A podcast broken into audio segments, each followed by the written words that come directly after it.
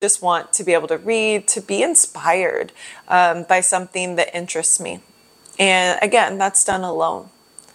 And there's so much negative connotation that comes around solitude or, you know, loneliness. And it feels like it's something that we're always trying to hide from or we're trying to avoid. And there's so there's a lot of psychological psychological studies that have proven that people that are able to be comfortable alone, that are able to be in their own space and in their the company of themselves. Um, Henry Thoreau, uh, you know, talks about his him. There's no better company than his own in solitude.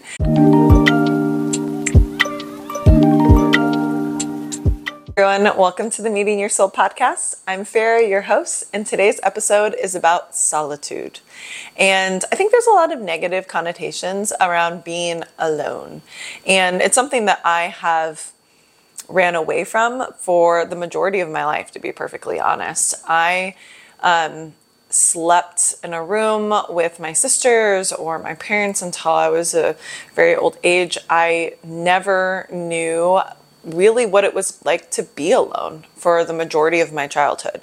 There was never any time where I could be really, um, ultimately. And I spent a lot of time with friends. I spent a lot of time in these other environments to where I could constantly be inundated with some type of engagement. If that was with a family member, if that was with a friend, or with my parents, you know, TV. There's all these things that we kind of do to consume our attention so that we don't really have to just be still. And I think that that's why when I got into meditation and kind of just took this time to be able to reconnect to myself, I really started to embrace this idea of, you know, alone time to be able to read a book you know and i used to do it just on the bus on my way to work each day. And i would literally meditate. I had like a 45 minute i worked for the uw school of medicine for a long time. And i used to take the bus um, it was about 45 minutes from ballard and i'd take it to campus and I would read or I would decompress. I would just kind of allow myself to just kind of rehash the day, be alone with my thoughts. And I don't know if there was really ever a time before that where I really allocated time and space to be able to really dedicate to this idea of being really present um, before I was exposed to it. And once I allowed myself the opportunity and incorporated the opportunity to where this was consistently available,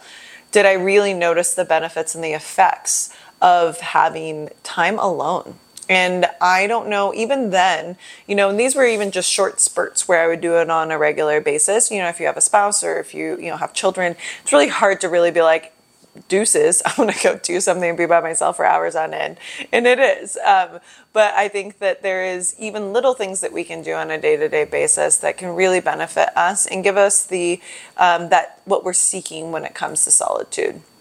And there's a ton of studies that have shown the benefits of solitude from increased productivity. Like when you're at work and you're like are working on a task, like the only way that you're really going to crush through like a solid group of projects or even just one project can like like and be focused and diligent about it is probably going to have to be alone.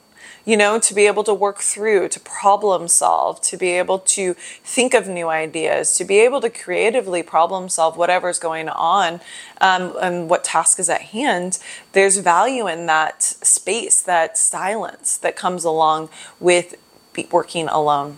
And so that's one of definitely things I think increased productivity is something where I will go. I love going into my office. I work for a you know a real estate firm, so I'll go into my office and I'll be able to connect with people and chat. But I'm not getting anything done. I'm not getting shit done. I'll tell you that much right now.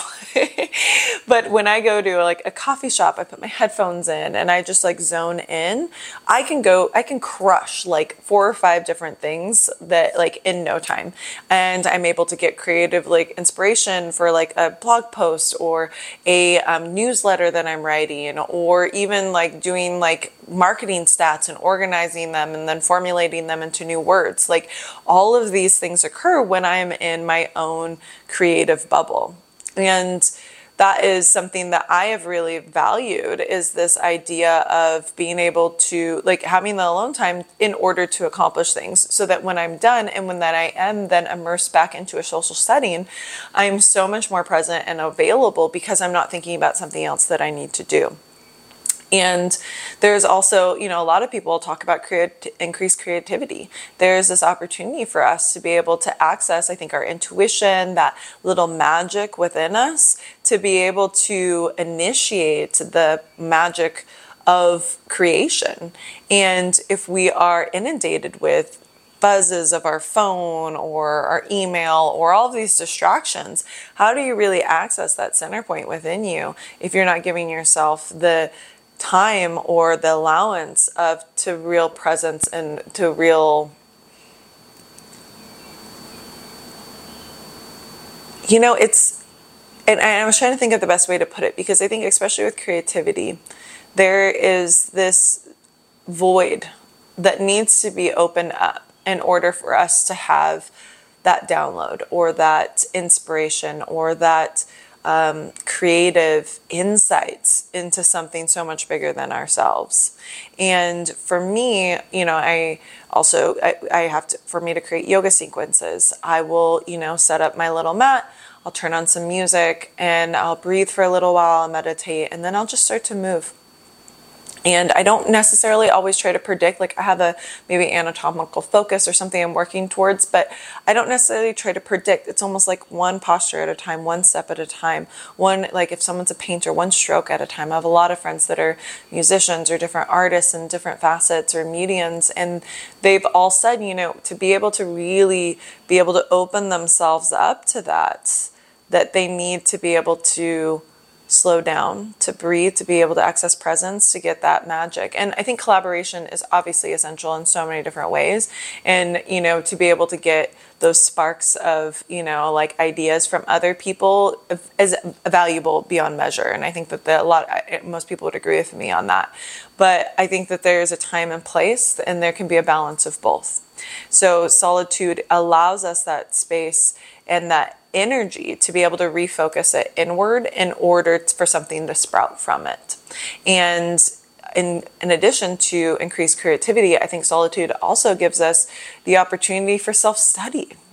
You know, each night when I get ready for bed, I take a few moments to reflect on my day, you know, and I don't think that everyone has to do this by any means, but there's an opportunity for me to just rehash in a very productive manner, like thinking of the things I'm grateful for, focusing on what I'm trying to create, um, you know, and really kind of moving through, you know, how did I feel today? What's coming up for me? I meditate in the morning. That's also a checkpoint for me to be able to be in silence, to be in stillness, to go inward, to be able to cut off the outside world in order to connect to myself.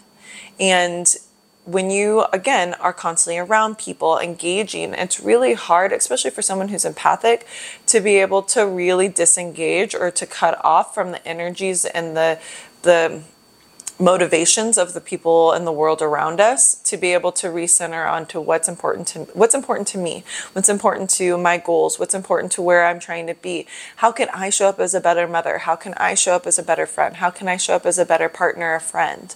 Like there's moments where if we're constantly getting distracted and doing other things and never allowing that self-reflection to occur then how do we really grow as individuals if we never even reflect on how we're doing currently and that is something that I also find extremely valuable. You know, I journal a lot. I do a lot of self-reflection as a whole, and that is always done in solitude. It's always done for me to just spend a few moments alone to be able to like think about you know what's occurred how i'm feeling how i'm feeling about a situation i read a lot so it's like reading and so, like you know it's nice to sometimes i do like to read to people um, I do like to read out loud. Um, I think it's really fun, but um, especially if like it's someone that has similar interests, or I feel like something's really just like booms, like hit me in the dome, and then I'm like, all right, like this is what I, I want to share this with someone. But more often than not, like I really just want to be able to read, to be inspired um, by something that interests me,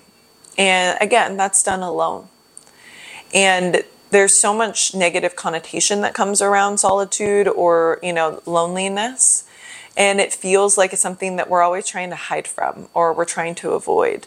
And there's so there's a lot of psychological psychological studies that have proven that people that are able to be comfortable alone that are able to be in their own space and in their the company of themselves um, Henry Thoreau, uh, you know, talks about his him. There's no better company than his own in solitude, and he was able to be in a cabin by himself for an extended period of time. There's so many different opportunities for us to be able to regroup, to be able to even observe, to be in the nature, and to like really bask in the beauty and the awe of what's around us. But only when we give ourselves space, the time, the the ability to step back, to not be running to the next thing, not to be engaging, not to be talking, not to be responding into anything else, so that we can truly just be to lean into that yin energy. And um, but there's there's the resilience that comes along with being able to be alone and to be okay being alone and i think that that's something that i haven't experienced until very recently in my life I've always had a best friend, or I, and I was had a spouse for 12 years. I was in a partnership where, yes, you know, we were very independent. We enjoyed our own company. He could go off and do his thing. He traveled a lot, so he would be off. I'd be alone, and I would be completely fine with it. I didn't have to cook for anyone else. I could do my own thing. Like, you know, I could chill. I could go to yoga. I could, you know, work on my projects, my things. But then we would always come together. And I think there was always that safety net of knowing that I had a partner. I had someone that was right next to me, that if I needed them, I could call them. If I needed to talk to them, that they would be there. If I wanted to text, that they would respond. And not until after the divorce and after our separation and all of these things where I really didn't have that person anymore. I didn't have, I lost a lot of friends. I lost a lot of my support network. I lost a lot of people. And that was really challenging for me. That was really difficult. And I remember there was a time I actually woke up in New York City. It was New Year's Day, and um, I was in my hotel room by myself, and I just bawled.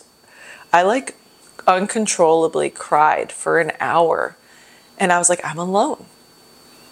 You know, I'm alone. And that seems so terrifying. That seems sounded so scary to me because I was like, you know, the divorce was almost final.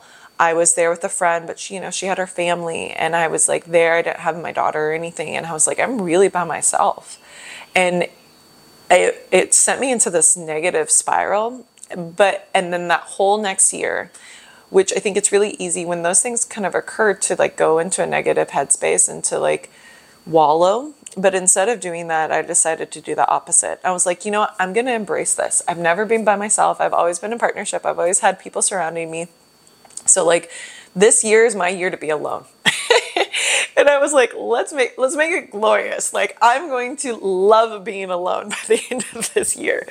I know it sounds like totally bananas, but it's like it was my goal that year. And so this this was last year, not like this was a long time ago. This is very very recent or fairly recent. And so this was last year. And um, by the end of the year, I went on trips alone. I like I never traveled by myself ever. I was terrified to do it. I was scared. Like I don't want to like someone's going to kidnap me. Um, but I was like, okay, I'm not going to do that. But I was really safe. I was like, okay, I can travel alone. I can do this. I can put myself in a safe place.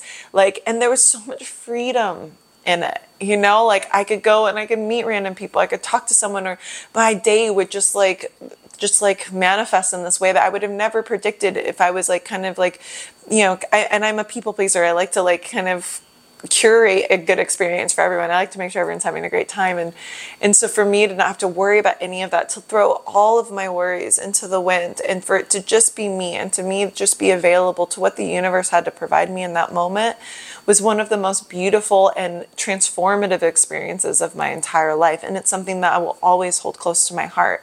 And over the course of that year, I allowed myself to spend more time alone than I have ever done my entire life. I, you know, would, you know, hang out at my house by myself. I would, you know, stay in sometimes. You know, I had a, a fa- fabulous group of friends and I'm so grateful for them. And they're still, you know, my ride or dies. And they're people that were there for me when I really needed it. So was I truly, truly alone? Still not. But I, I think we thrive in community. Humans need that um, connection, that um, interaction in order to feel united in community. And but there was something about allowing myself to go in deeper to find that connection within myself with god with the spirit that resides within me so that i would be able to show up more fully more wholly more confidently for everyone else around me. And once i really knew me i knew myself i knew who i was then I recognized that I was fine and that that's the resiliency to be able to be alone to be even sometimes rejected in order to, to, show yourself that you're still worthy that you're there's other people that still want to be friends with you that still want to hang out with you that there's men that are going to be the right fit for you or women that are going to be the right fit for you that you don't have to settle like the power the power that came with that was incredible i was then so sure of myself, my decisions, the things that I would do, the things I would tolerate, that the rest of it didn't it didn't matter because I knew what I deserved and what I wanted to do and I pursued that with vigor. I pursued my career. I went after what I wanted. I was able to travel. I was able to do the things. And I was comfortable no matter where I was because I was comfortable with myself and that's that is what i'm trying to encourage other people to do and it doesn't have to be complicated you know you don't have to go on like a month long trip around like southeast asia in order to feel like you're really alone you know or to really find that solitude and that sanctuary within us and a lot of people do that too and you know more power to you i wish i could but you know i I think that there's so much of an emphasis that's put on this idea of feeling accepted to feel included. That what if you accepted yourself? What if you included yourself? What if you were simply enough? Then you wouldn't need all of this outside this exterior validation that you would find that internally. And once I once I found that within myself, then the world was my oyster. I was able to run and really really pursue the things that mattered most to me without having to get the like the confirmation from other people that I needed to do it or I shouldn't do it. And so when you think of ways to spend time alone, it could be, you know, a 10 minute walk outside it, and which I've told, you know, I've shared with you guys that I do that on a regular basis. It could be, um, you know, an evening out alone, taking yourself out to dinner. I know a lot of people that do not go out to eat by themselves. I do it far too often. Um, but it's like, it's, there's so much like to sit in your own company, to be able to like eat good food, pick out whatever you want. Um, I love it. It's, I enjoy it probably a little too much. Um, then it's like to go um, alone or go do an activity that you enjoy alone. I've gone to art events alone. I've gone to concerts alone. I've gone to, this was all last year. I like, I just like jumped, as I do with most things, I jumped in both feet. And I was like, okay, what can I do alone that would normally make me feel super weird that I would like absolutely my skin crawls with the idea of even thinking about doing this by myself. And I did it. I did all the things. I don't really watch like go to movie theaters. I like but some people will go to movie theaters alone um, to like I said go for a walk, to go to a beach, to go on a hike. Um, you know, and obviously safety first. You know, always be aware of your surroundings, always pick, you know, have people know that know where you are, where you're going to be, like all of those pieces so that in case something does seriously happen that you do have the comfort of knowing that someone's um, kind of looking out for you and that we'll be able to help if it need be. But um, to be able to really challenge yourself on